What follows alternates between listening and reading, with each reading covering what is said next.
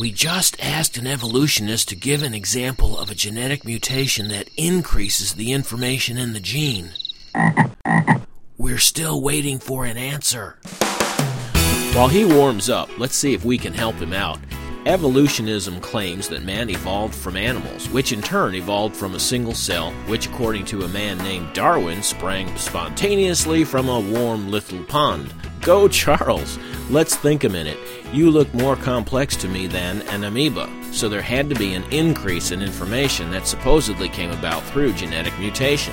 Okay, but shouldn't we be able to observe that same process today? We certainly see changes in information, like when viruses become resistant to previously effective drugs. But that's not an increase. And it's certainly not enough to turn goo into you. I'm Ben LaCourte. For more apologetic minutes, visit thinkaminute.org.